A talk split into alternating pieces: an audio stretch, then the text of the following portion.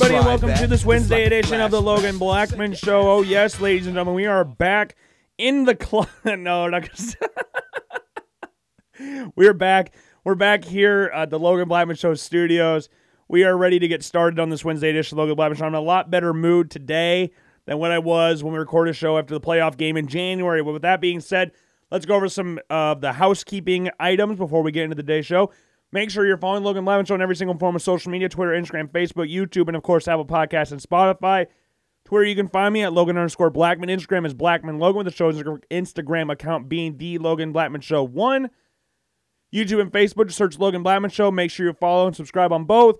Leave a few likes, subscribe, just watch a few videos, leave likes there as well. Haven't posted a video in a little bit, we have some blog posts there on Facebook if you want to check those out. You can go to Logan- LoganBlackmanShow.com and check out our latest blog post there. I will say this before we get into the the end of the show, which is where we usually do on Wednesdays. We have the week whatever quarterback prospect rankings for the 2023 NFL Draft. We're not going to have those today. And uh, but before we get into why that is, make sure, of course, you're following Logan Blackman Show on Apple Podcasts and Spotify. That's the most important thing. I can really care less if you follow me on social media. Just make sure you're following, subscribe to the podcast. Make sure you leave a rating on five stars on both. Make sure you leave a description down below on why you feel the way you do, whether it's good, bad, ugly, whatever. Just leave a description and I'll try to be better or stay the same or do worse or whatever that you need me to do. Just let me know down in the description below, but make sure you're following and subscribe to both of them. But so why we are not having a prospect rankings list this well, not this week. We're gonna have it on Friday. So we were in Kansas City for well, we were. Uh, let's start. Let's throw it all the way back to Thursday. So Thursday of last week, the day we usually record shows, we drove down. My parents and I drove down to Hillsboro, Texas, which is a calm, cool 11 to 12 hours away from the great city of Urbandale, Iowa. So we left at 5:30 in the morning to get down there because we had a dinner, like a rehearsal dinner, the night before at 5:30 in Hillsboro, Texas. We had to drive through Dallas. We had to drive. Well, thankfully, this route, I, maybe not thankfully, because it did take a little bit longer just because of all the stoplights. But we didn't go through like Oklahoma City. We didn't go through the bigger cities down there. So we kind of missed those, but we kept getting stopped at stoplights. So that kind of slowed everything down. That kind of slowed everything down. But we got there in time. That's all that really mattered. Had a good weekend. We had the the the rehearsal dinner. Hung out with some people that I haven't seen in a little bit. Then went to the wedding or hung out that night. Went to Braum's. And I don't know if any of you have been to Braum's before, but Braum's is a an interesting concoction to say the least. A very interesting concoction that I never. It, it doesn't work. I mean, when I say it doesn't work, I mean it smells like ass in there. Like it, it I couldn't tell if everybody else feeling the same way I did. Maybe my senses are just heightened, but that day, that night proved to me that I did not have COVID because I could smell every single inch of this place. I thought someone took a massive dump and like a hot porta potty and just left the door open in the middle of a restaurant. That's what it smelled like. It is a combination of ice cream, burgers, which is fine in general. I mean, you got like a lot of burger places have ice cream. A lot of it. Like Dairy Queen being one of the main ones. It's known for their ice cream, but they also have really slapping chicken tenders. But it's a grocery store. I don't really think these things should work together. But I will say this, though I don't think they should work together because the amount of smells that are fumigating in this place. Maybe it was the the clientele. I'm not gonna be mean. I don't want to be mean, but maybe the clientele.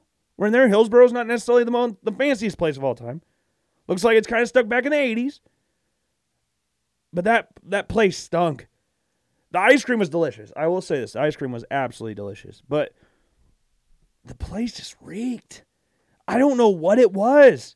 I have no idea what it was because I I asked my friends later if they smelled. They were like, no.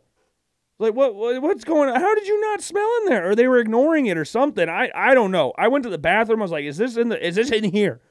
Is this where the smell is coming from? Nope, it's just the entire the entire place. But great night overall. The next day was the wedding. Went to the wedding. Nice little venue. Nice little venue.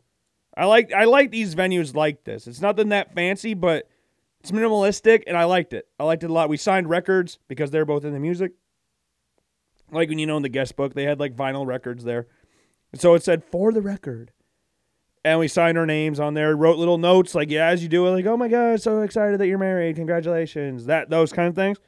We did that on a record player. On a re- not on a record player, but on a record. But a few weeks before the wedding, flashback a little bit. Two of my other friends, names are Aaron and Jake. Jake lives out in North Carolina, so I haven't seen Jake in months. And Drew, the person who got married, he lives down in Springfield. I haven't seen him in months either. So I, have seen Aaron. Aaron and I have hung out a few times because he still lives in the great state of Iowa. He works in Grimes. We were just together a couple weeks ago. He was the guy I, sto- I told you the story about getting his car, car getting towed. Remember that? Yeah, that was Aaron. But a few weeks before the wedding, Jake, Aaron, and I were having discussions about what should we wear to the wedding. Because yeah, you want to look your your dapperest. You want to look good. You want to look nice for the wedding. But there's also a sense of looking just as cool as humanly possible, and we chose to mix them together to make the ultimate fusion of cool mixed with dapper. Call it crapper. That's what we looked like at the wedding. We had a nice I had a nice white shirt on. I had a nice pair of blue pants on. I've worn the same. I've been to four weddings this year. Four. I've worn the same thing to three of them. All the back three. They've all been within pretty short time periods of each other. But this one, as uh, outfit wise, wore the same thing. Footwear wise, this is where we get into the the dapper. Because when people look at outfits, like you have a lot of people. I shouldn't speak for everybody. There's a lot of people out there that look at the shoes and like, what what outfit would work with the shoes that I'm going to be rocking tonight? The outfit could look cool, but if the shoes don't work, it doesn't work. The shoes got to be. The shoes have to fit. Shoes have to fit, literally and figuratively. They have to fit with the outfit, and they have to fit on your feet. Can't have clown shoes. Can't have too small shoes either. So we rocked some pink Crocs, the flyest of fly footwear money can buy. And I got them from Amazon. So I was nervous because surprisingly, the great city of Des Moines, Iowa does not really have a wide selection of pink Crocs just lying around. Like a few years ago, I went with my friend Preston to the Fleet Farm, got some black Crocs. He got some pink Crocs there. But these pink Crocs, they don't have my size. I wear a size 12. The highest size they had at Fleet Farm was about an 8. That ain't going to work. Like I said before, you have to make sure it fits on your foot.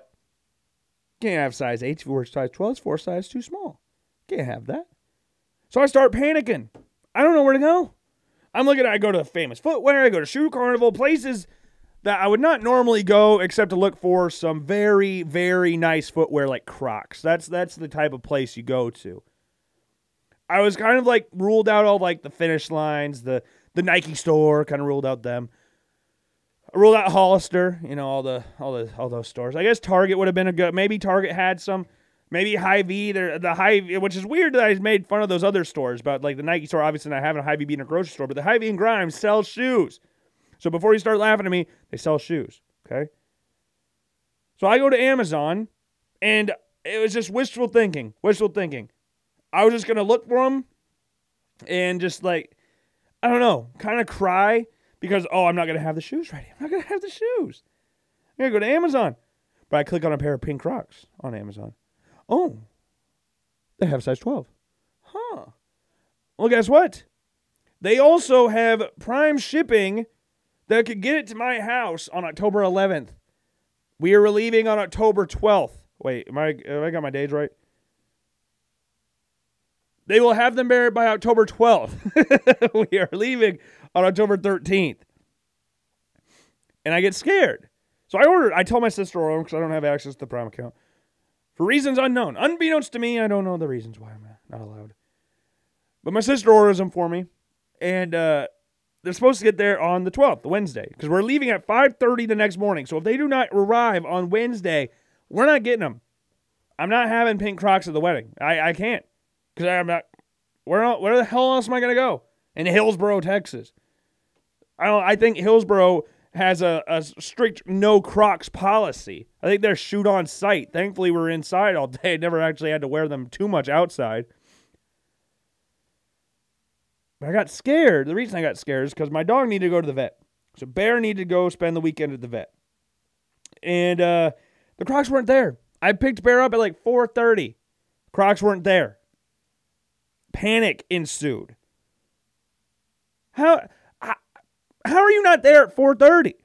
How are you not there at 4:30? Usually they come around like 11 or noon or somewhere around that time, not 4:30 or later. But then I take Bear to the vet. I go back to my apartment, pack up, go home, and there my pink Crocs are on the counter. Oh. The swag was saved that day. Went down to Hillsboro, Texas, rocked the Crocs, and my loser friends, Jake and Aaron. Aaron, Aaron texts me. Jake calls me and says, "Hey, do you have any other shoes?" Um, no. Why? Well, Aaron and I also brought dress shoes. Why? We uh, had this plan for a few months, and this, this I would understand if this wasn't if this was my idea, and I was kind of like forcing them to do it. This wasn't even my idea. This wasn't even my idea. I went along with it, and I was going full bore with it. Like, we we had this plan for not even just a couple weeks, a month, month and a half. It's not something that was randomly sprung upon us, like, oh, we should get Crocs. No, no, I'm not wearing dress shoes, even if I did have them. I'm not wearing them. So they're like, oh, we're gonna wear them for the ceremony and then wear the Crocs for the after party or something. No, we we said Crocs. They tried to make fun of me for it. And one of them was Jake was like, I'm an adult, so I brought dress shoes. I will. Well, I'm an adult, and I usually follow through what I say I'm going to do. So there we we I owned him on that one. I like to think I owned him on that one. So we rocked the Crocs during the ceremony. Well, I didn't have an option because I they texted and called me. Aaron texted me. Jake called me, and they're like, "You really don't have any other shoes?" No, we agreed on wearing Crocs. Why? Why the hell would I bring other shoes? Why? That doesn't make any sense. We agreed to do this. Why would I need a backup pair of shoes when I have the shoes that we said we were going to wear? It says I have no other shoes. Like, well, you guys don't need to do it. I guess if you want to bail on it, be a quote unquote adult that can't follow through with plans, that's fine. You do your thing. You got dress shoes. That's fine. I'm not because I can't rock tennis shoes. Crocs are more acceptable, socially acceptable at weddings than tennis shoes. Unless they're a nice pair of Jordans. Then you can rock those, I guess. I'm not one of those people that looks super cool with Jordans and dress pants. I, I shouldn't take that. I look cool and everything. I take that back. I take that back. But yes, we rocked the Crocs during the wedding. The went a lot shorter than I was expecting, and like everything included. It started at two, ended at round five. And then my friends and I went to Waco, went to the Baylor Stadium, went to a, a, a scary mini golf course, and went to McSh- McKee, what, whatever the hell Baylor Stadium's name is. We went there, went to the RG3 statue, did all that, went back to the apartment or hotel, watched Tusk. So the night before we watched Nacho Libre. The wedding night or Saturday, the wedding day, when we're all hanging out, we're watching Tusk. And if you have not seen Tusk, I I recommend it, but I urge you to proceed with caution. I do not want you to though to read the description on anything. I just want you to go into it blind and go, hey, Logan Blackman from the Logan Blackman Show said to watch this movie. Logan Blackman from the Logan Blackman Show hosts a podcast called The Logan Blackman Show. His opinion's validated. His opinion matters. So I'm going to watch it, and I'm not going to do anything about looking at the description and all that. Because Jake and I were aware of what this movie was. Aaron was not. I don't know why I suggested this movie, but Aaron was on his laptop because he had the access to the movies. It was on HBO, and I was like, don't read the description. Don't read the description. Put it on the TV. We'll hit play. You just got to go through blind.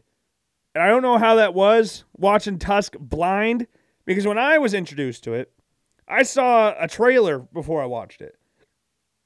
So I had a general grasp of what it was. So I'm not going to tell you anything that happens in the movie. I just urge you to proceed with caution. To proceed with caution. But watch it because it, it, it's an emotional roller coaster. Absolutely emotional roller coaster. and then next morning we get up at 5:30 again, drive up to Kansas City where I am dropped off on the edge of the highway. Thankfully, I meet some hitchhikers and or meet some people that are willing to pick up hitchhikers, and I get dropped off at the hotel. That did happen. My parents dropped me off at the hotel. But I met a couple other friends down in Kansas City. So Jared and Brady, we were at the. We got the hotel pretty much the exact same time. And we were all going to the Kansas City, Bill, Kansas City Chiefs Buffalo Bills game. So this is Jared's second ever NFL game. Ever. We went to the Vikings Cowboys game last year. Maybe it was because I'm a neutral.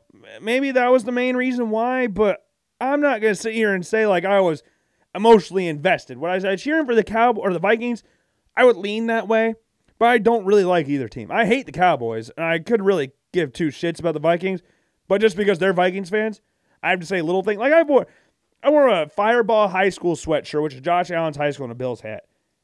Brady sold his soul and wore a Viking sweatshirt. So we were sitting there. It's like, oh, I can't wear any of these this crappy stuff. I am not a, and it's not even the color thing. It's not the color. It's more of a morals thing. Like I went to two schools that had purple and gold as their main colors.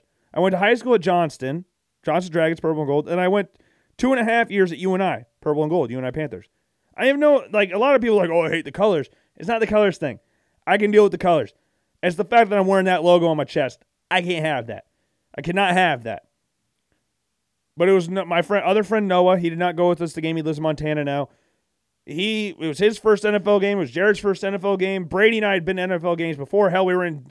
We were going to go to the the Bills Chiefs game in January, which we did not know at that time. But yeah, Brady and I had been to games together. Brady and I tailgated numerous times together. So this was nothing new to us, but this was their first one. So we had to enjoy it for them.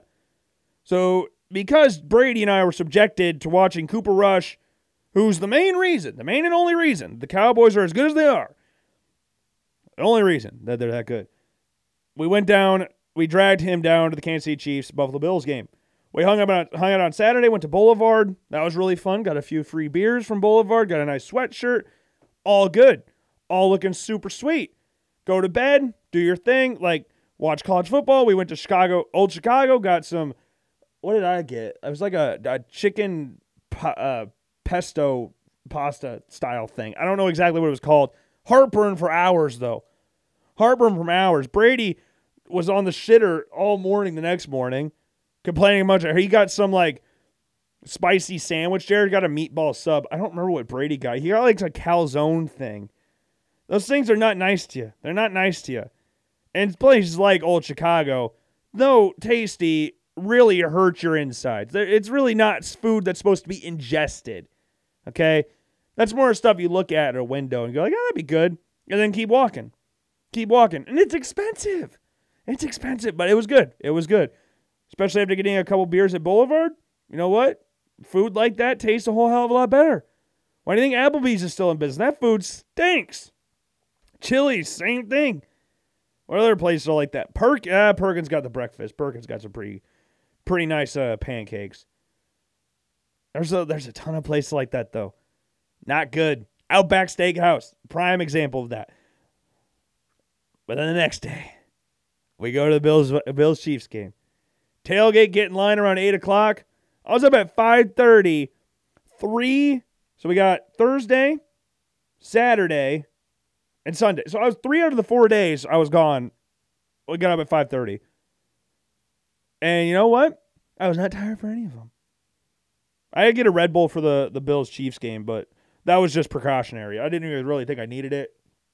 But I think just a day of driving plus getting up at 5:30 back-to-back days, I thought it would have some sort of ad- adverse effect on me. It did not. It did not. Maybe the Red Bull just kicked me up that, but I got like an 8.4 ounce Red Bull, so it wasn't even like it was the smallest Red Bull you can get. It was sugar free too. So, yeah. But man, that game was awesome. Tailgated, did all that stuff as you do down in Arrowhead. One of my, favorite place to go in the NFL, easily. And I left that stadium a whole lot better, in a whole lot better mood than what I had when I left in January. So for those of you who don't remember what happened in January, that was arguably the greatest playoff game of all time. And I would say, and I'm biased, of course, because my favorite quarterback was in this game, but I think it's the greatest quarterback duel of all time. I've never seen two quarterbacks duel like that ever, let alone actually be there in person to witness it it was just a whole nother ball game. Like I appreciate the game for what it was. I'm not stupid. I I understand what the game was. The game was a, one of the greatest football games of all time. Let alone the, one of the greatest games I've ever been to. The Bills won the game. There were 13 seconds left. Game's over. And then the Chiefs go down and kick a field goal. All the bunch of we're not gonna tell what happened in overtime, but different feeling. Totally different feeling. And you go into that game excited. And it's Jared's second ever NFL game going to Arrowhead, which I've said this before on the show, even before I went to the Vikings game last year. Just my one experience in Minnesota, that atmosphere is not great in the Viking Stadium. It's not great. I, I'm sorry if I'm offending anybody out there. It's not great. It's not that exciting of an atmosphere to be in. I'm not a massive fan of the skull chant. I don't think that's intimidating at all as an away fan. Like I've been there as a neutral and an away fan. It's not that intimidating. Like the tomahawk chop, whatever you feel about it, uh, it's that's intimidating. That's a whole hell of a lot more intimidating than the skull chant. The skull chant's not. I I've never really found that intimidating on TV, and then when I want to go see it in person twice, it's just not. It's not it. It's not it. And then you have like the Vikings playing their their pregame hype video, and then showing all their great moments, which coincidentally are all when they're playing outside. they play this massive ass dome and have fake snow falling from the ceiling. It's super cool. Super cool. like they literally had to drown out the Cowboys fans from cheering because their home crowd won't cheer. That's not a, that's not a blast at all Vikings fans, but those Vikings fans eh, who are like that, you know exactly who I'm talking to. And there's fans like that everywhere, but you got to be the got to be loud. And to be fair to Jared and Noah, they were loud. They were loud at the Vikings the Vikings Cowboys game. I'll, I'll not sit there and denounce that oh they were shitty. They were shitty the entire time. They sat down. They didn't say anything the entire game. But I told Jared and Noah going to Arrowhead, you'll never sit down. I think we sat down for a grand total of probably 10 minutes of real time during the game on Sunday. Like 10 minutes, like if you started a timer, didn't have timeouts, clock stoppage, whatever, you just went straight to 10 minutes. That's how long I think we sat down. That's how long I think we sat down. And of course, again, I understand that I'm biased because I've watched. That's I, I can't even be biased on that because I've been away fans at both stadiums. I watched the Bills and the Vikings play in Minnesota, so I'm not even like biased. Like, oh, I was at the Bills game. Like this one was so much better than the Vikings Vikings game. No, I've seen both Bills play in both stadiums. I think Arrowhead's the most intimidating place to play in the entire NFL. I haven't been to every stadium. But from what I can tell in Arrowhead, I know that place gets freaking loud. That place is really intimidating. It's a very intimidating place. It's an awesome stadium. I hope they never move from that stadium, but that thing is awesome. I love going to that stadium. I've been to that stadium six times. This past Sunday was my sixth time at the stadium. I've enjoyed every single time there. Rel in relative terms. see, I have I'm three and three. See my team win three times, two times last three years. I watched Tyrod Taylor and the Bills beat the Chiefs the year before Patty Mahomes. My first ever NFL game was actually Bills Chiefs. First ever one. I don't I can't remember what year that was, but that was my first ever NFL game. I was in high school. I don't remember what year it was. But yeah, that was my first one. We were in the end zone for that one. But man, they keep getting better and better. Like the regular season game last year was fun, but the lightning delay definitely derailed a little bit of that. The playoff game was amazing, but the result didn't go the way I wanted it to. This one, no delays, no nothing, just great football throughout the entire, entire, entire time. Nothing to complain about the entire game. It was beautiful out, perfect quote unquote football weather. It was absolutely beautiful. And you saw the two best quarterbacks in the NFL dueling it out right in front of your eyes. I've been gr- lucky enough to see that three times. Four times? No, three times. Three times. No, I see. I saw it before la- last year. I had to. I don't remember. I no, I've seen Tyra. I've seen Tyra the other times, but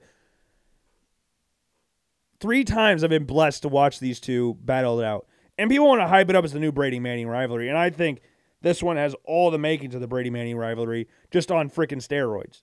And that's not disrespect to Peyton Manning or Tom Brady. I've said a thousand times in the show the top three quarterbacks in NFL history in this order. Usually I'll say in no particular order. In this order, Brady, Montana, Manning. Like those two are solidified as top three quarterbacks in NFL history, in my opinion. I'm not taking anything away from their greatness, but what Josh Allen and Patrick Mahomes can do with the football in their hands, whether that's running the ball, throwing the ball, whatever, they are special. They are absolutely special. And I like to think, and I've obviously been you know, back and forth on this a lot. I want to think I've given Patrick Mahomes his flowers throughout the years. I understand Patrick Mahomes has been the best quarterback in the NFL pretty much ever since he started in the NFL, really. He may not have had the best numbers, the best like MVPs or won a Super Bowl that year, but what Patrick Mahomes does is just insane. But that being said, Josh Allen is the best quarterback in the NFL at this current moment. If we're just judging on, and I've tried to get this over on people, this current moment, I don't care about what happened in the past.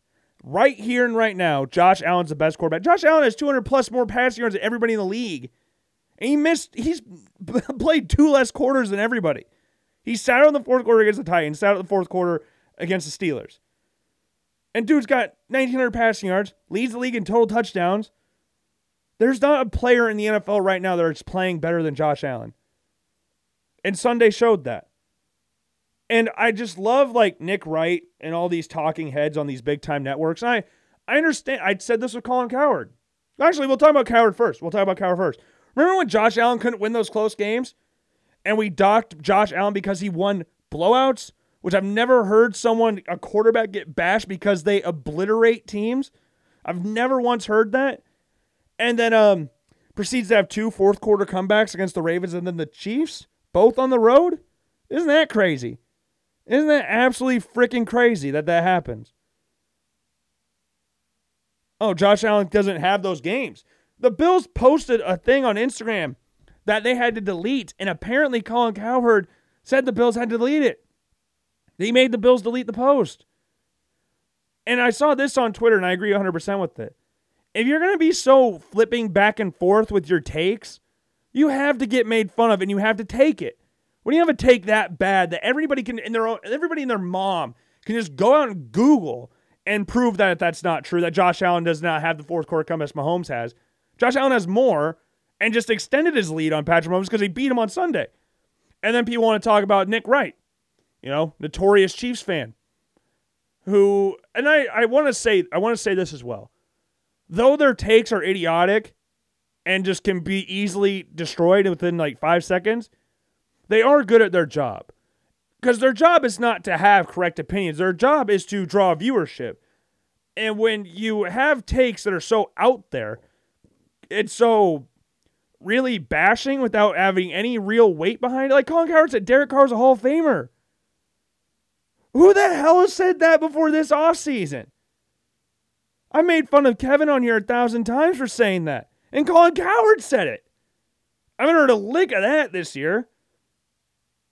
Got Davante Adams. He's playing worse than when he was last year. Like it's you can't have takes that are so out there like that, and that like the Jets and Cardinals won the 2018 draft because they got Sam Darnold and Josh Rosen. Bills and Ravens have question marks. They got by far the two best quarterbacks in that draft class. Not even close. Hell, three of those quarterbacks will be backups next year. Baker ain't going to start anywhere next year. Like, again, that was another stupid take. The Panthers are a playoff team because they got Baker Mayfield. Baker can take a better Browns team to the playoffs, and he's going to take this crappy ass Panthers team to the playoffs? No, no, no, no, no, no, no, no. No. Maybe they'll right the ship, but right now they're in line to have the number one overall pick in the draft and draft another quarterback. So they'll have what? Three quarterbacks on their roster that are drafted in the first three picks of the NFL draft, one, one, and three, with Sam Darnold still being there. But you can't have like with those takes that you have, people are going to talk about it.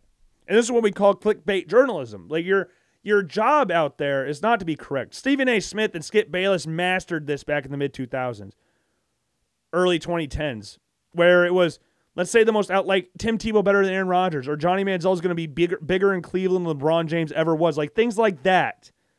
They're just so outlandish, but you know what? People are going to watch it. People want to hate on you more.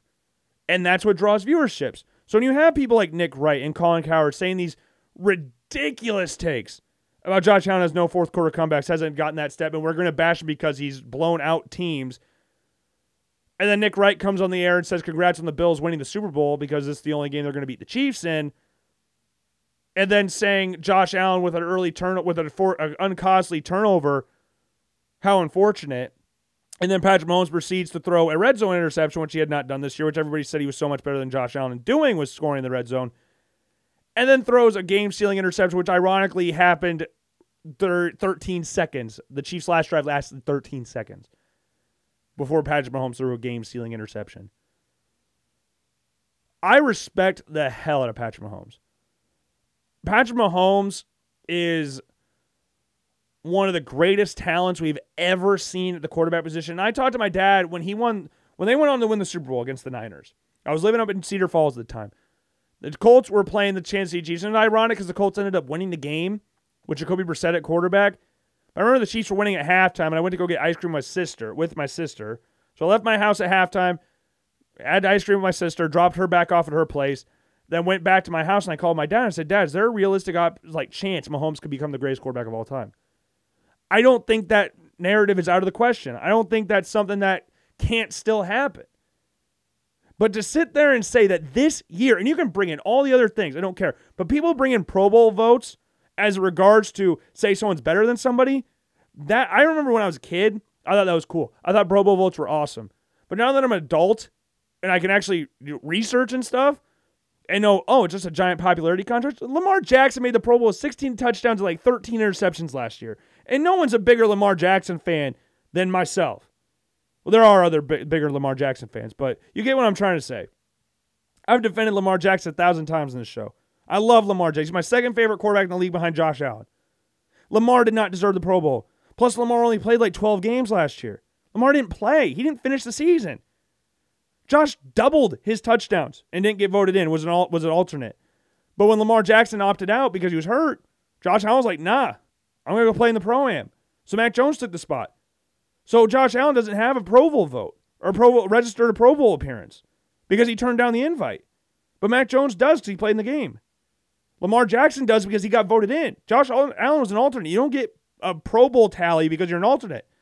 He had the opportunity to play, turned it down, went to go play golf. Doesn't have anything registering last year's Pro Bowl. So you're going to bring up with Pro Bowl arguments like, oh, Mitch Trubisky has the same number of Pro Bowls as Josh Allen. Really? We're going to use Pro Bowl votes and Pro Bowl appearances in returns to register greatness? Like, sure, all pros, Super Bowls, MVPs, Offensive Player of the Years, that stuff's fine. I understand that. That stuff, yeah, you earned that. Pro Bowl, you could be any Joe Schmo, but if you're on a big time team with a rabid fan base, you're going to get voted in, which surprises me why Josh Allen wasn't voted in. But Lamar is very popular, very popular quarterback. You have Patrick Mahomes, Justin Herbert, and then Lamar. I'm not sitting here and saying that on a normal day, Lamar makes doesn't make the Pro Bowl. No, Lamar makes the Pro Bowl 99% of the time. Just didn't deserve it last year because he wasn't playing and didn't have a great year. But Josh doesn't a Pro Bowl vote. So don't bring that in the conversation. Like people want to bring all that stuff in about Patrick Mahomes versus Josh Allen. And the one thing that I've I said this during the offseason because Stefon Diggs said it. There are things that Patrick Mahomes can do that Josh Allen can do. There are things Josh Allen could do that Patrick Mahomes cannot do, i.e., hurdling over Justin Reid while also breaking L'Jarius Sneed's ankles in the process. Mahomes is not doing that. Mahomes is not stiff arming defensive linemen and linebackers. In regards to throwing the ball, they're they're insanely similar. Insanely similar. The two strongest arms in the entire NFL. But there are things Josh can do that Mahomes just can't. And that's not a diss on Mahomes, really. It's more of a pushing up of Josh Allen. And you, again, I've said this before. You can call me biased. I really don't care. I really do not care. But if you're going to try and belittle Josh Allen because your little feelings are hurt that Josh Allen is slowly passing Mahomes up, then sure, bring in your Pro Bowl votes. Come on, I don't care. And I don't like doing this argument either, but look at the teams they got drafted into. The Chiefs are a thousand times better. I hold on. I dropped something. That guy so the Chiefs are a thousand times better with Mahomes now than what they were with Alex Smith. I understand that. But the team he was on versus the team Josh Allen got drafted into, when Josh Allen got drafted, they were expected to win two wins, two games. They had a terrible ass roster, especially on offense. Look at the people they had on that offense. There are no one. There's one starter in the league out of that offense, eh, minus Josh Allen. Now it's Dion Dawkins who's still on the Bills. Everybody else, I think Jordan Mills actually just got signed by someone. I feel bad for whoever team he got signed for. I don't know why the hell he got signed. But yeah, Jordan Mills, Vlad Ducasse, Jordan John Miller, or is it John Miller they got signed? One of those, one of the right tackle, right guard got signed. And Russell Bodine, Bodine and Ryan Groy. Kelvin Benjamin, Zay Jones, Robert Foster, Charles Clay, and an aging LeSean McCoy that couldn't do anything behind the worst offensive line in football. Second year head coach. Nathan Peterman and AJ McCarron as Josh Allen's mentors, quote unquote. It was going to take some time for Josh Allen to really get into it as he was, quote unquote, the biggest project we had ever seen get drafted. And I also hate this when we're talking about that draft process. And now we're going to, well, hmm, no, I want to save that now. No, we'll continue with the Mahomes Allen stuff first, and then we'll get into that stuff. But to sum it all up, really, I don't want to sound like I'm bashing Patrick Mahomes just for the sake of bashing, bashing Patrick Mahomes. Uh, bashing Patrick Mahomes. And people want to bring up the record between the two teams. Hell, it'd be nice if the game was in Buffalo for once. Out of the past four appearances, this the past four games these two teams have played each other, three of them have been in Kansas City, and the one next year is already going to be in Kansas City again. So we're gonna have, if, unless they meet in the playoffs, and if the Bills get the number one seed, which I told Brady and Jared before the game started that this was the battle for the number one seed. I don't see any other team really competing for the number one spot in the AFC apart from these two, especially what I watched on Monday Night Football. Especially what I watched on Monday Night Football. Those two teams ain't competing for that either. And we'll get to that monstrosity in a little bit. But in discounting the this playoffs we don't know, four out of the last five games these two teams have played have been in Arrowhead, the toughest stadium to play. And you want to know uh, just just a. I had the stats, the stats up here at one point. Where the hell are they? Where the hell are they? Yeah, Josh Allen his last three games at Arrowhead Stadium, which is his last three games against the Kansas City Chiefs. 973 yards, 159 rushing yards, 10 touchdowns, no picks, 129.3 QBR with a 67% completion percentage. In the toughest stadium to play in the NFL, Mahomes has played in Buffalo one time. They won, sure, in the weird ass COVID year with no fans. The Mickey Mouse year, who everybody likes to call it. discredit Josh Allen one more time, please. Nick Wright, Josh, uh, Colin Cowherd, national media, whoever the hell you are. It gets clicks. You get people talking. I understand that you're at your job, you're doing good at it. But at some point, it just gets annoying. Uh, not ju- not at some points. It's just annoying in general. There's not a player in the NFL right now that is better than Josh Allen. I'm not using past stuff. We're talking about right now. The MVP is not voted on who won the MVP in 2018. No one cares about that. What happened in 2018 happened in 2018 has no bearing on what's happening in 2022. That was four years ago. Going on five.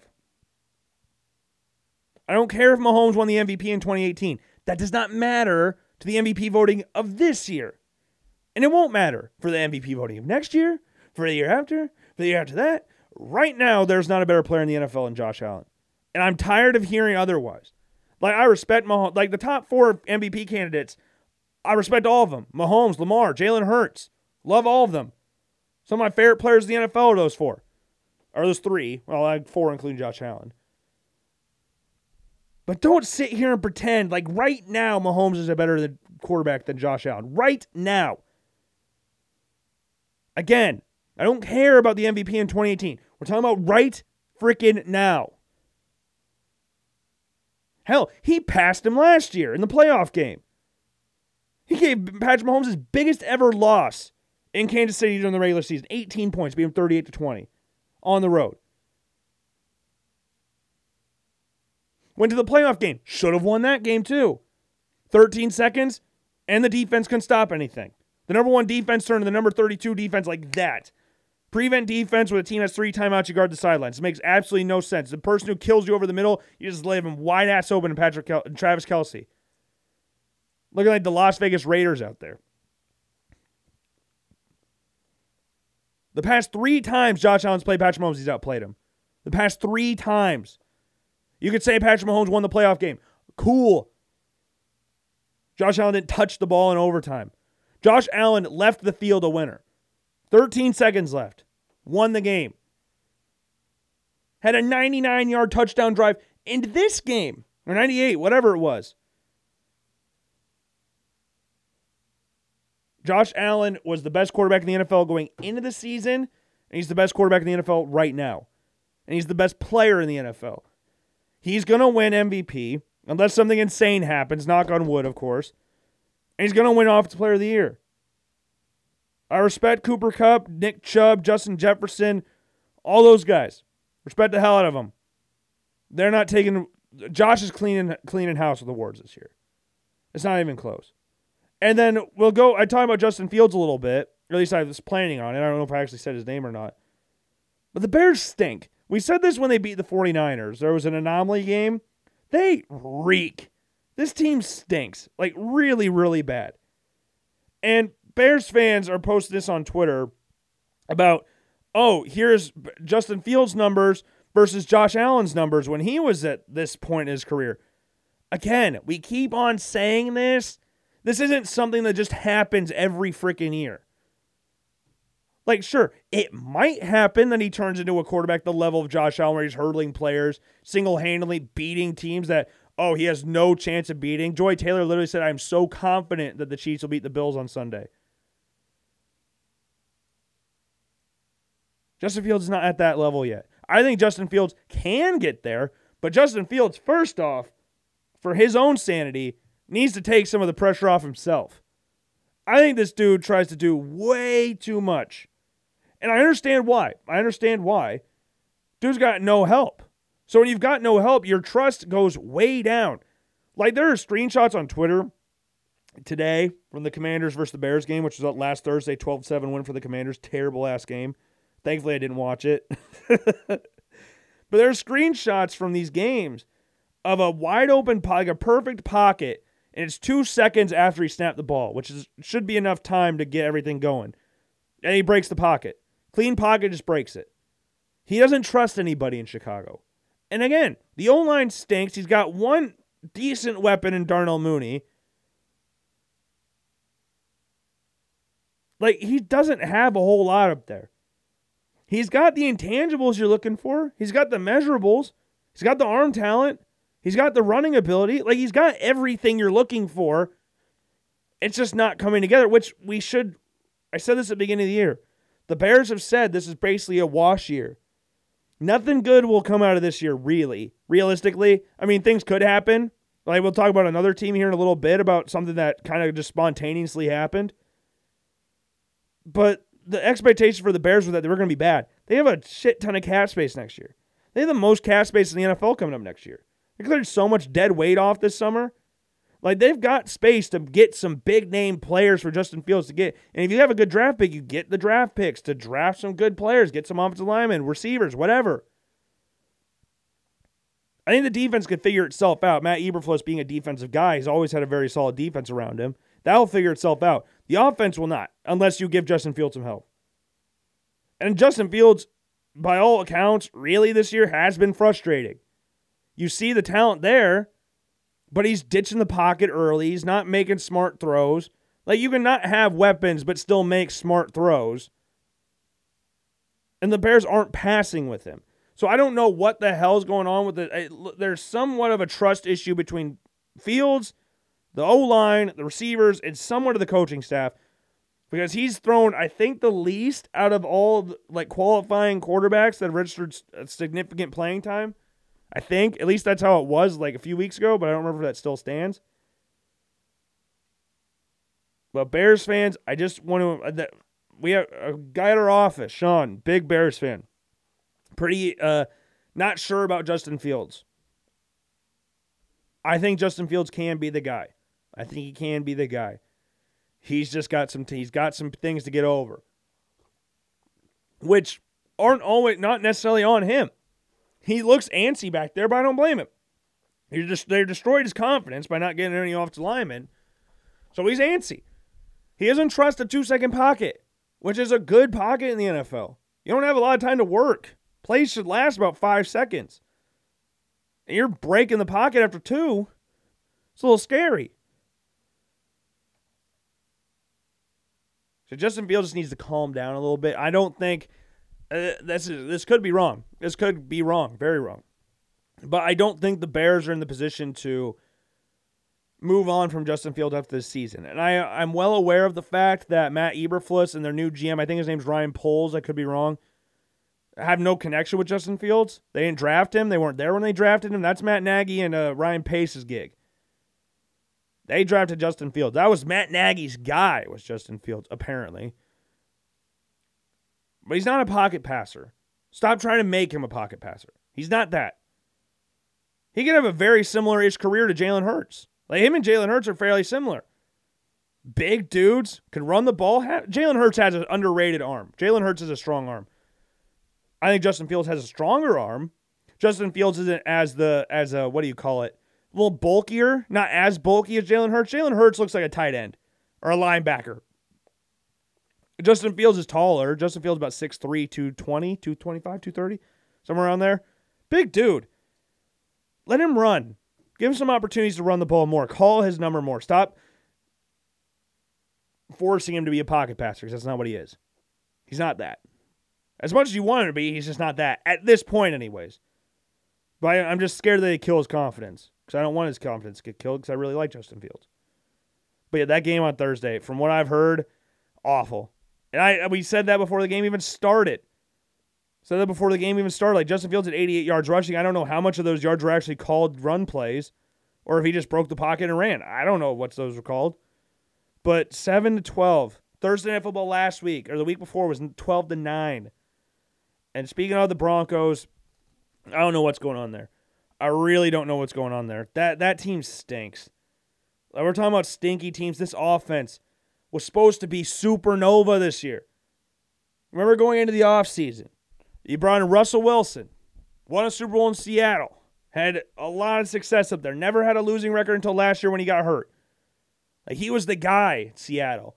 Owns part of the Seattle Sounders, like he's Mr. Seattle up there.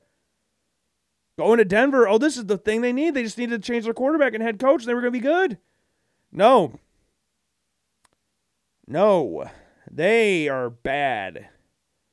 They are not very good. And Nathaniel Hackett, again, doesn't look like he can really hack it right now. He looks lost. He looks lost. And the thing that that people have been pointing out on Twitter, and I found this really funny. Melvin Gordon, who's been a really solid running back throughout his career in the NFL with the Chargers and the Broncos, was good enough apparently to take carries off of Javonte Williams, who's in his own right a very good running back and will eventually be the Broncos' number one guy, very good running back.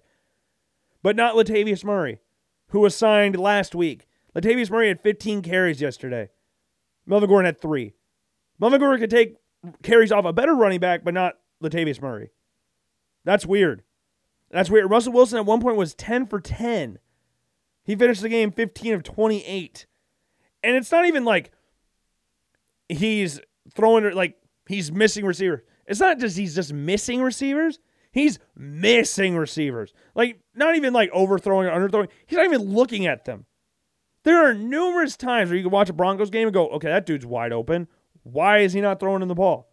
And the receivers, as they should be, are extremely frustrated. This offense was supposed to be like, oh, they're going to be back. This is the juggernaut division. Yeah, juggernauts, they all stink. Like the Chargers, they're 4 and 2. Chiefs are miles better than the Chargers. I know the game was close, but this Chargers team, like last night, was terrible. For how much talent, I understand they don't have Keenan Allen. I don't know when he's coming back. He's a hamstring injury. But for what you have, how much talent you have, their play calling is so odd. It's just so odd. Like Justin Herbert is one of the most talented quarterbacks in the NFL throwing it 57 times, and a lot of those passes were probably within three to five yards, probably. And a few down the sideline, sure. But they weren't very long. Like just, just Austin Ekeler had 16 targets. They targeted him 16 times. 10 catches. Really? I get Austin Ekeler's a very effective running back out of the backfield catching the ball. But come on, man. Mike Williams had two catches for 17 yards. Come on, it's Mike Williams. Come on. Like this game was just brutal. What is it with these recent prime time? I guess the Chiefs Raiders game was somewhat entertaining just because of the stupid pass, the rough of the passer, and the the really weird, totally right analytic call to go for it when you're up by seven points and you can just kick the extra point to go by eight. But that's that that's that's whatever. That's whatever. and then you had the Raiders going for two. I guess that was entertaining, but these Thursday night football games, like, stop putting. I know how many more primetime games does the stupid ass Broncos team have? Oh my God, they have a. Oh, they're in London. Okay, that's AM. AM. Oh, that scared me. Oh, they play the Chiefs on Sunday night football. Oh God, they play the Chargers last game of the year. I'm sure they were expecting that game to be like a final playoff push game, and that's TBD for the time. I I would imagine that game was going to be a, a, Sunday night football game. That's right. That's what I predict. That was going to be a Sunday night football game because that I think before the season started, a lot of people thought those two teams would be right behind the Chiefs in the division.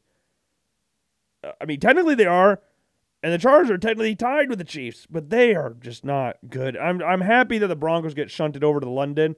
They're playing the Jaguars, but man, the Broncos are just cancer to watch. Good lord.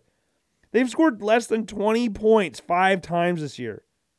No, yeah, 5 times. They scored 23 against the Raiders. They've scored a whopping 16, 16, 11, 9 and 16. And they had the 23 points against the Raiders. What is that?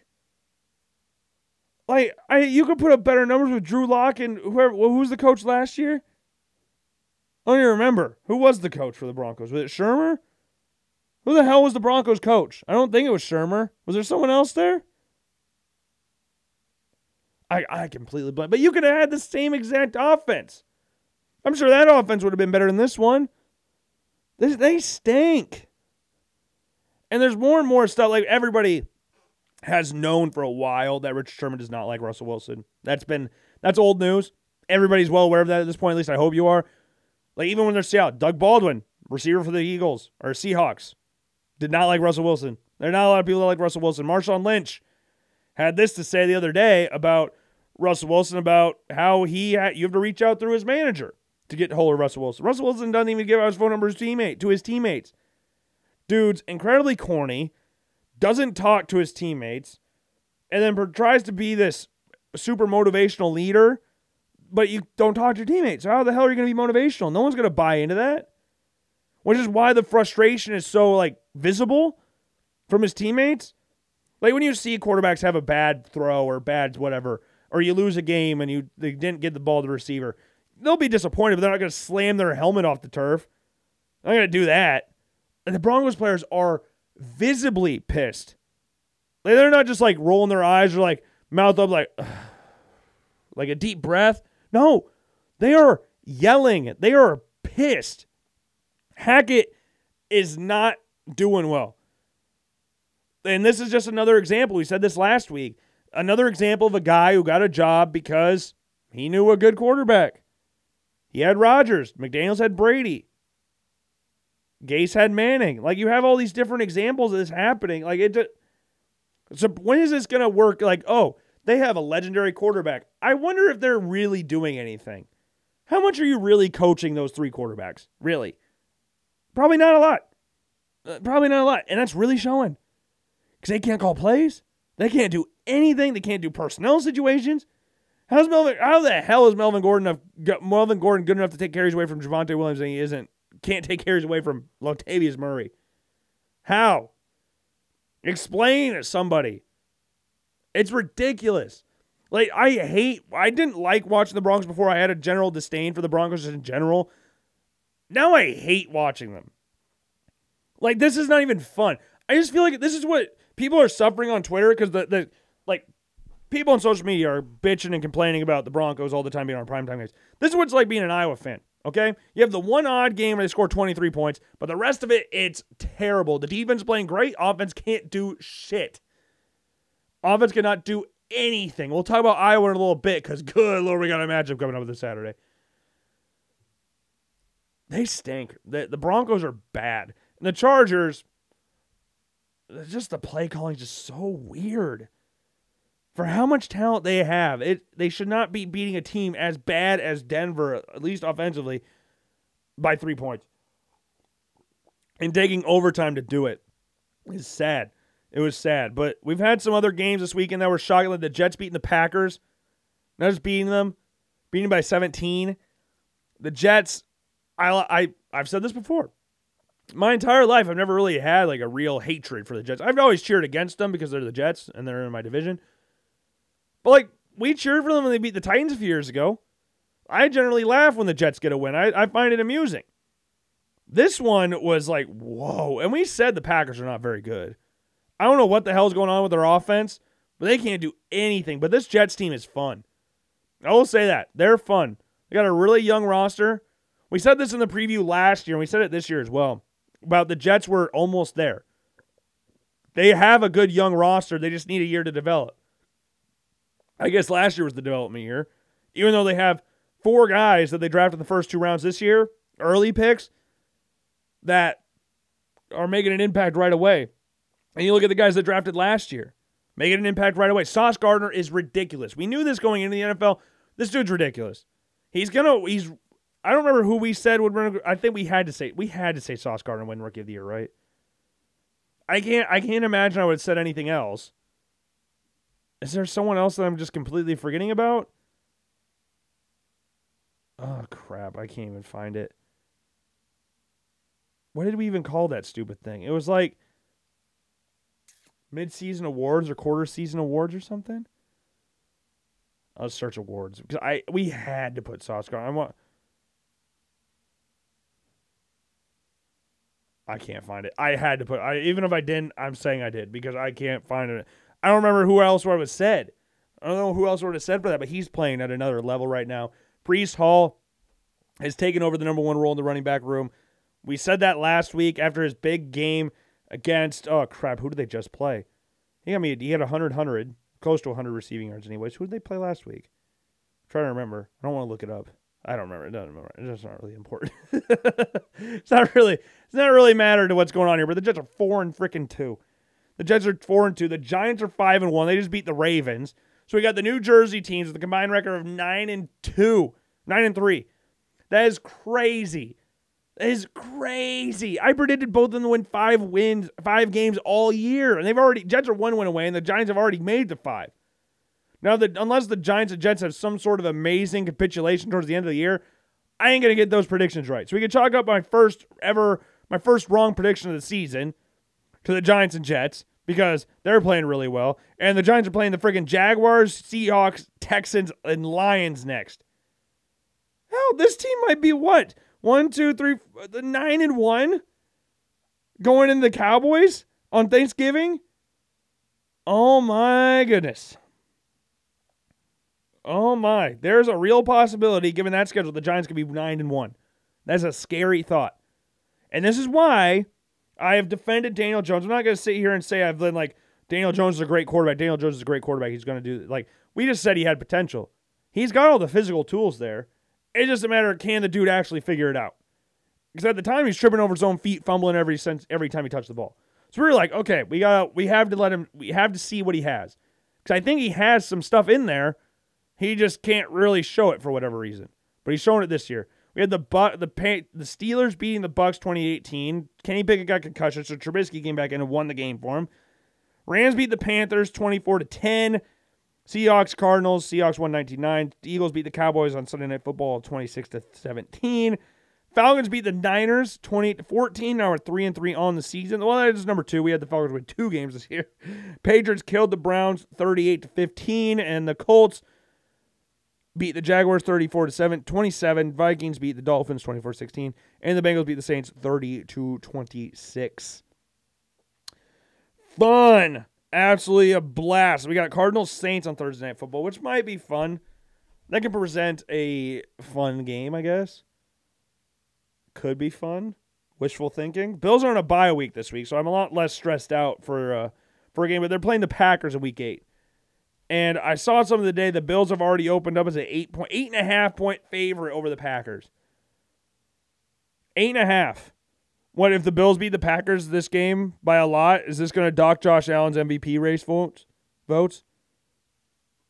Because he blew out the Packers? Hmm. Weird. Josh Allen's beat Lamar and Patrick Mahomes this year. The two other people, two of the other three people competing for the MVP race this year with Josh Allen and Jalen Hurts. Beat both of them. Fourth quarter comebacks against both of them. Both through red zone interceptions.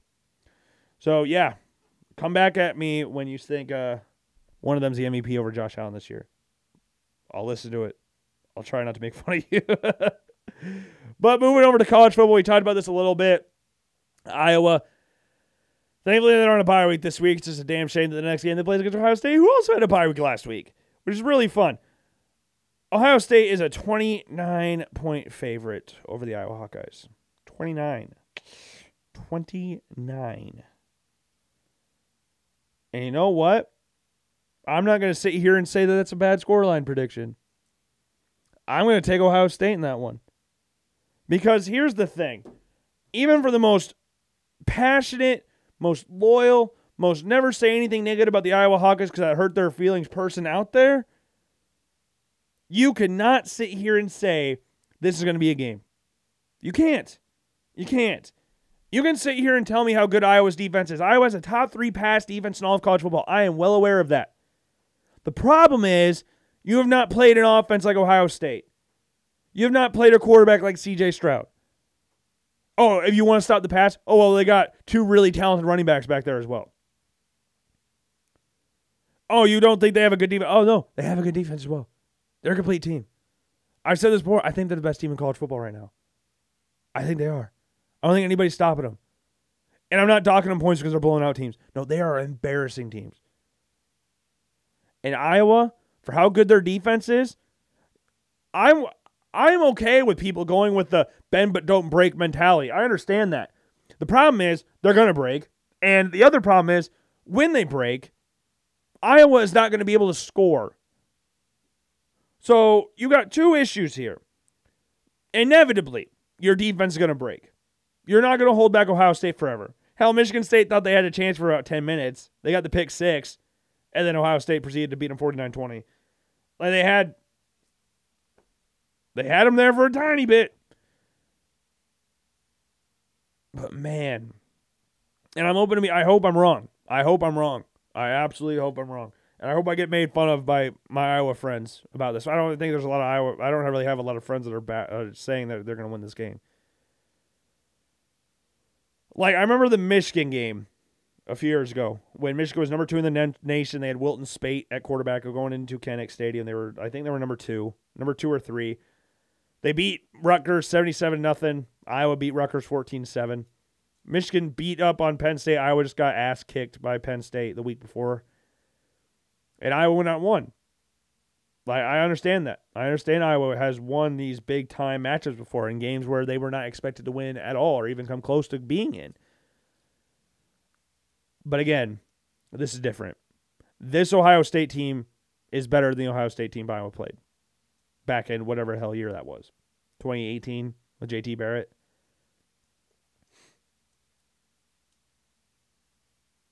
And the other big factor, I think this is a really big factor. I think it's probably.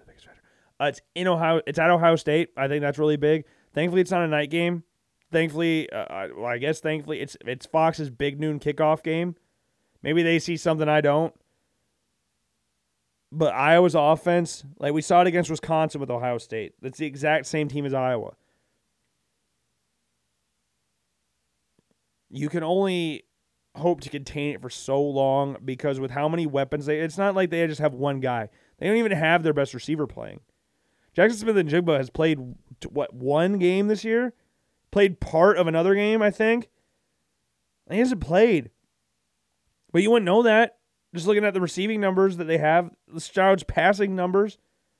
CJ Stroud has 24 passing touchdowns in just six games. Spencer Petras 21 and 25 starts. Stroud has three interceptions. CJ Stroud has the most passing touchdowns in college football right now, tied with 24. He threw six touchdowns against Michigan State, seven if you include the pick six. they beat Wisconsin 20, 52 to 21. 52 to 21. So CJ Stroud had five touchdowns in that game. Ohio State or Wisconsin also had a top five defense. Wisconsin also played no one to the level of Ohio State or CJ Stroud. They played Cameron Ward, and I like Cameron Ward, but I'm sorry, Cameron Ward, you're not uh, you're not CJ Stroud. You're not CJ Stroud, at least right now. Maybe you pass him in the NFL, but right now, CJ Stroud's the guy. CJ Stroud's the favorite to win the Heisman right now. I don't really remember the last time Iowa played the guy to the the was Troy Smith, the guy up there, like a quarterback that was favored to win the Heisman when Iowa played them? Was that with Troy Smith? Be the last one they played back in 2006. Did they play Troy Smith when he won the Heisman? I don't remember. I remember that season. I remember they played Ohio State uh, over during that range, but I don't remember when it was. I don't know if they played Troy Smith or not during that Heisman season, I guess. But I'm going to try and be optimistic. I'm going to try, and I'm not succeeding. I'm not succeeding at all. But Ohio State was on a bye. I was on a bye. It was not fun. Not fun. But we did have some very, very exciting games week seven. I want to talk about one last. I think you know exactly which game I'm talking about last. But we had uh, Michigan versus Penn State, which was a weird game. Weird game. It was 14 to 16 at halftime. Michigan was dominating literally every statistical category rushing numbers, first downs, every single thing you could ask for. Michigan was killing Penn State in, and it was 16 to 17. And then at one point, it was 17 16 Penn State. And then Michigan was like, you know what? We're tired of playing around. Let's blow this team out of the water 141 to 17. 41 17. Michigan, apart from the triple option schools, might be the best running team in college football. Like Blake Corum is balling out right now. And Donovan Edwards had a very nice game on Saturday. Michigan had 418 yards running the ball on Saturday. 418. Penn State got one first down in the first half, and that was on a Sean Clifford 62 yard touchdown run. The other touchdown came on a pick six. Like, they did not do anything to Michigan on Saturday. And Michigan just obliterated them in the second half. Then we had Utah, Utah, or Utah versus UC, USC. USC winning pretty much the entire game.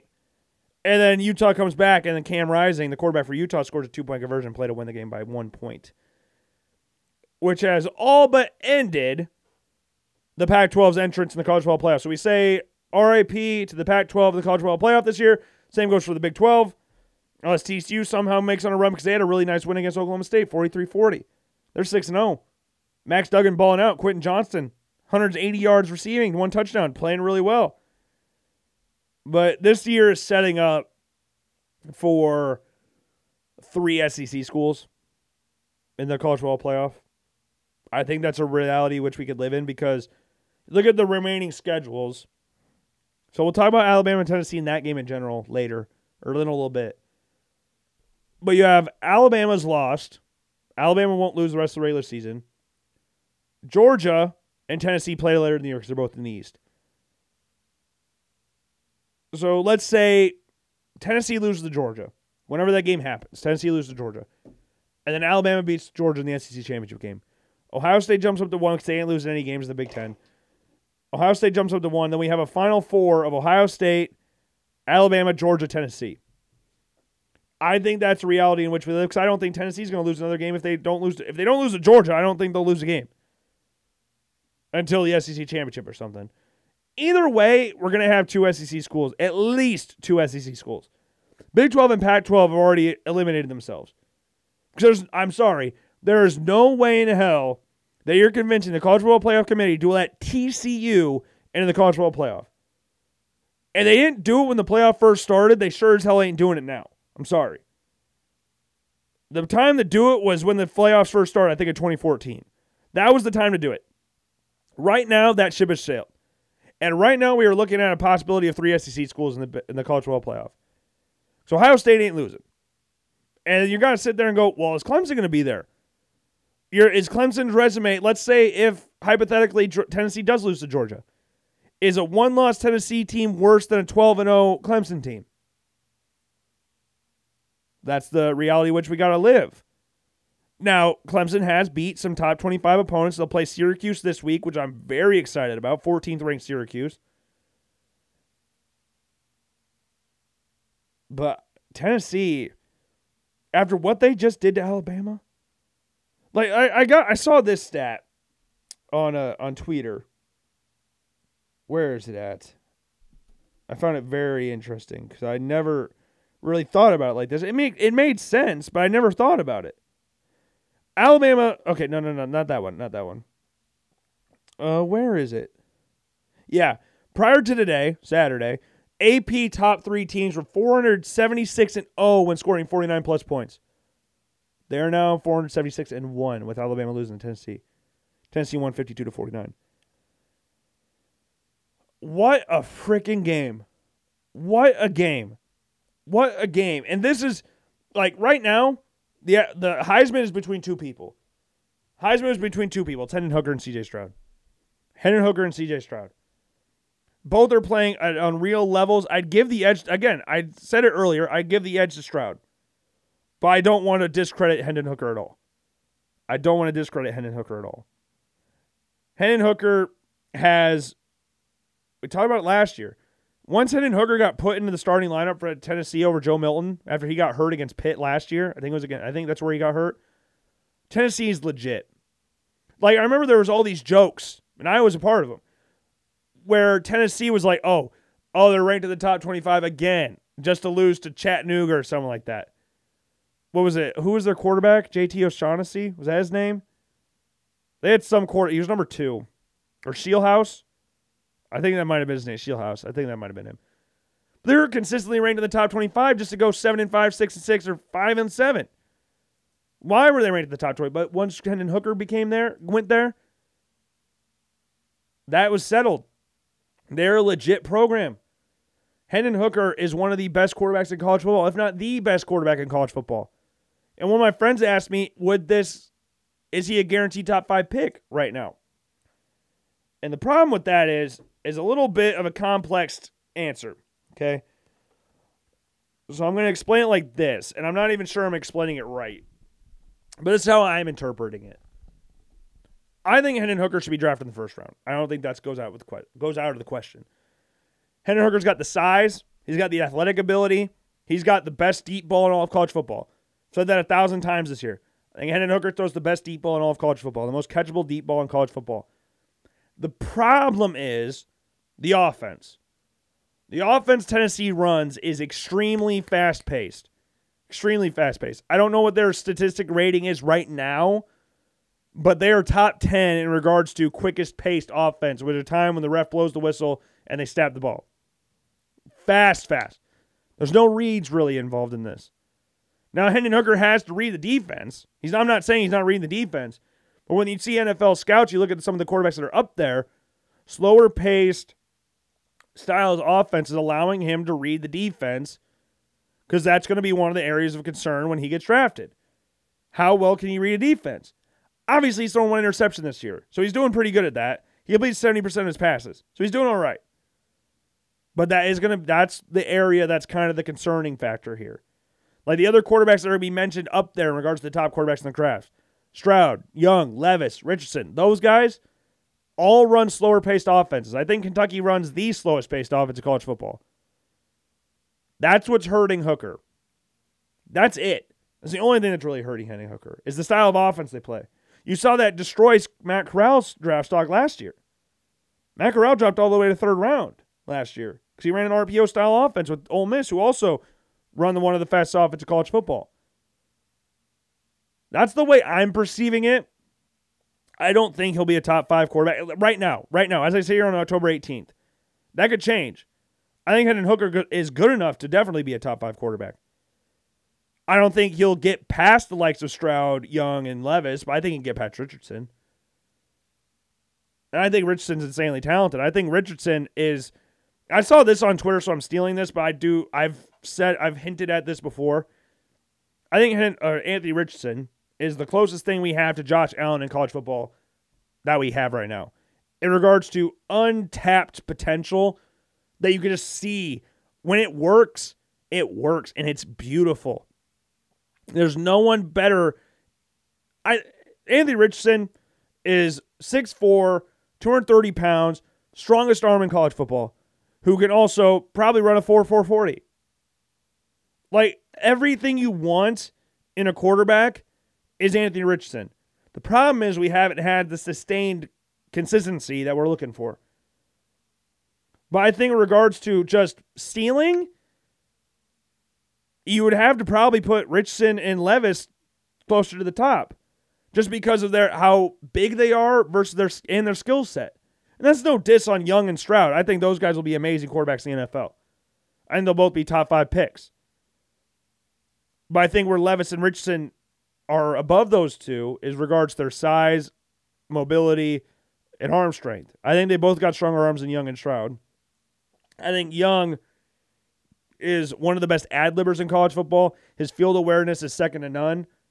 Like in regards to like there was a play against Tennessee where he rolled out to his right. The defender ran pat like it was right behind him. He just stood on the brakes. Defender blew past him, completed ball for a first down. How he knows the defender's right on his back hip and about to destroy him? No idea. Absolutely no idea. You saw that later in the game as well. He uh, was rolling out to his left. I don't remember if this was right before halftime. It was a later touchdown. And got called for a PI in the end zone on Tennessee, which is really controversial call. But Bryce Young rolled to his left, did like some circles around some defenders and delivered a strike. Like Bryce Young can do things that not a lot of quarterbacks can do. And the thing that hurts him a lot is how big he is. He's not very big. He's not very big. And there's another Colin Cowherd thing. He's always talked about how bigger quarterbacks succeed longer in the NFL. And he doesn't like smaller quarterbacks. And then he just went on Twitter the other day and said, I don't know how Bryce Young doesn't go number one overall. So I, I don't, that's what I'm talking about again with the wish wash back and forth takes. The walking contradiction, which sometimes these takes are. I love Bryce Young. I don't know if he'll get drafted number one, though. And Stroud, what hurts Stroud, he doesn't run. Stroud doesn't move. Stroud's a very good athlete in regards to his pocket mobility, which is what you need. You need to be good in the pocket, but he doesn't run. He's not the biggest dude. He's six foot three, probably two fifteen, which is a big guy. But in regards to like comparing him to Levis and Richardson, he's not very big. And then when you got Hooker in there, Hooker can run better than Stroud can, and Stroud can move. Stroud can move, not like blazing speed. I bet he run like a four seven, maybe high high four six. But he's not going to wow you. I think the other quarterbacks will run really good forties. Stroud, I think like a four seven, just an average. But for today's NFL, that's a pretty good speed for a quarterback. But that's probably their biggest issues. And then like the other quarterback, I think this quarterback draft class is extremely deep, which is what we didn't have last year. So it's going to be a really interesting battle between GMs and owners and coaches about who drafted the quarterback last year. And then, wow, we should have probably waited. Should have probably waited and it's gone with someone else this year. Quarterbacks that were drafted later. A lot of teams passed on quarterbacks because they knew this draft class was going to be good. Or drafted them later because the value was too good. Like, do we see teams like the Falcons, Titans, and Panthers draft quarterbacks? Even though they spent third round draft picks on them. The Patriots, Commanders. They drafted quarterbacks last year. But you look at the class now and you're like, man, especially a team like I don't like the Carolina Panthers, who might have the number one overall pick. You've got to take one of these guys.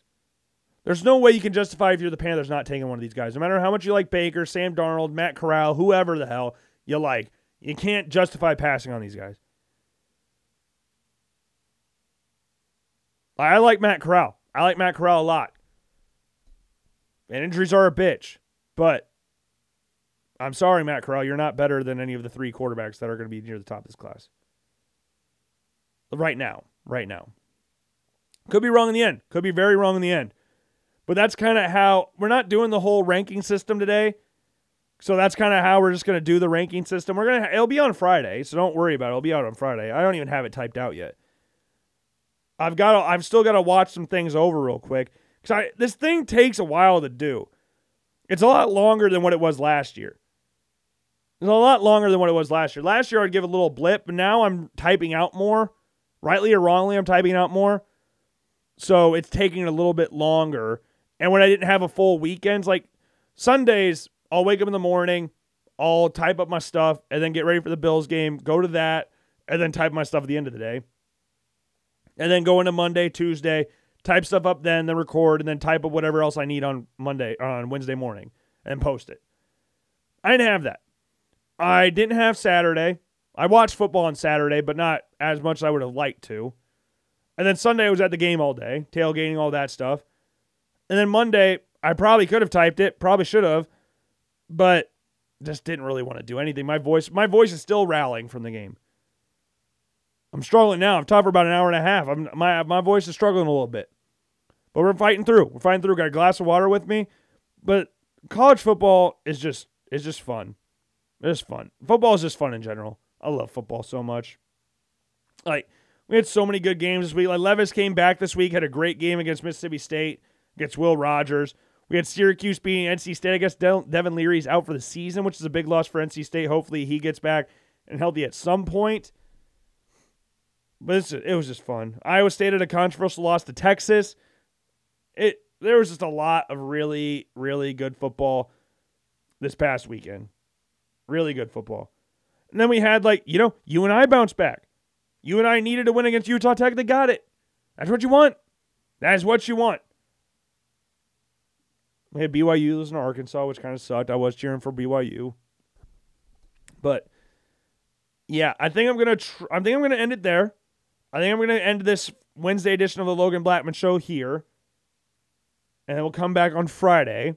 We'll have the quarterback preview on Friday, and then we will also because it'll be exactly one month till the 2022 Winter World Cup in Qatar.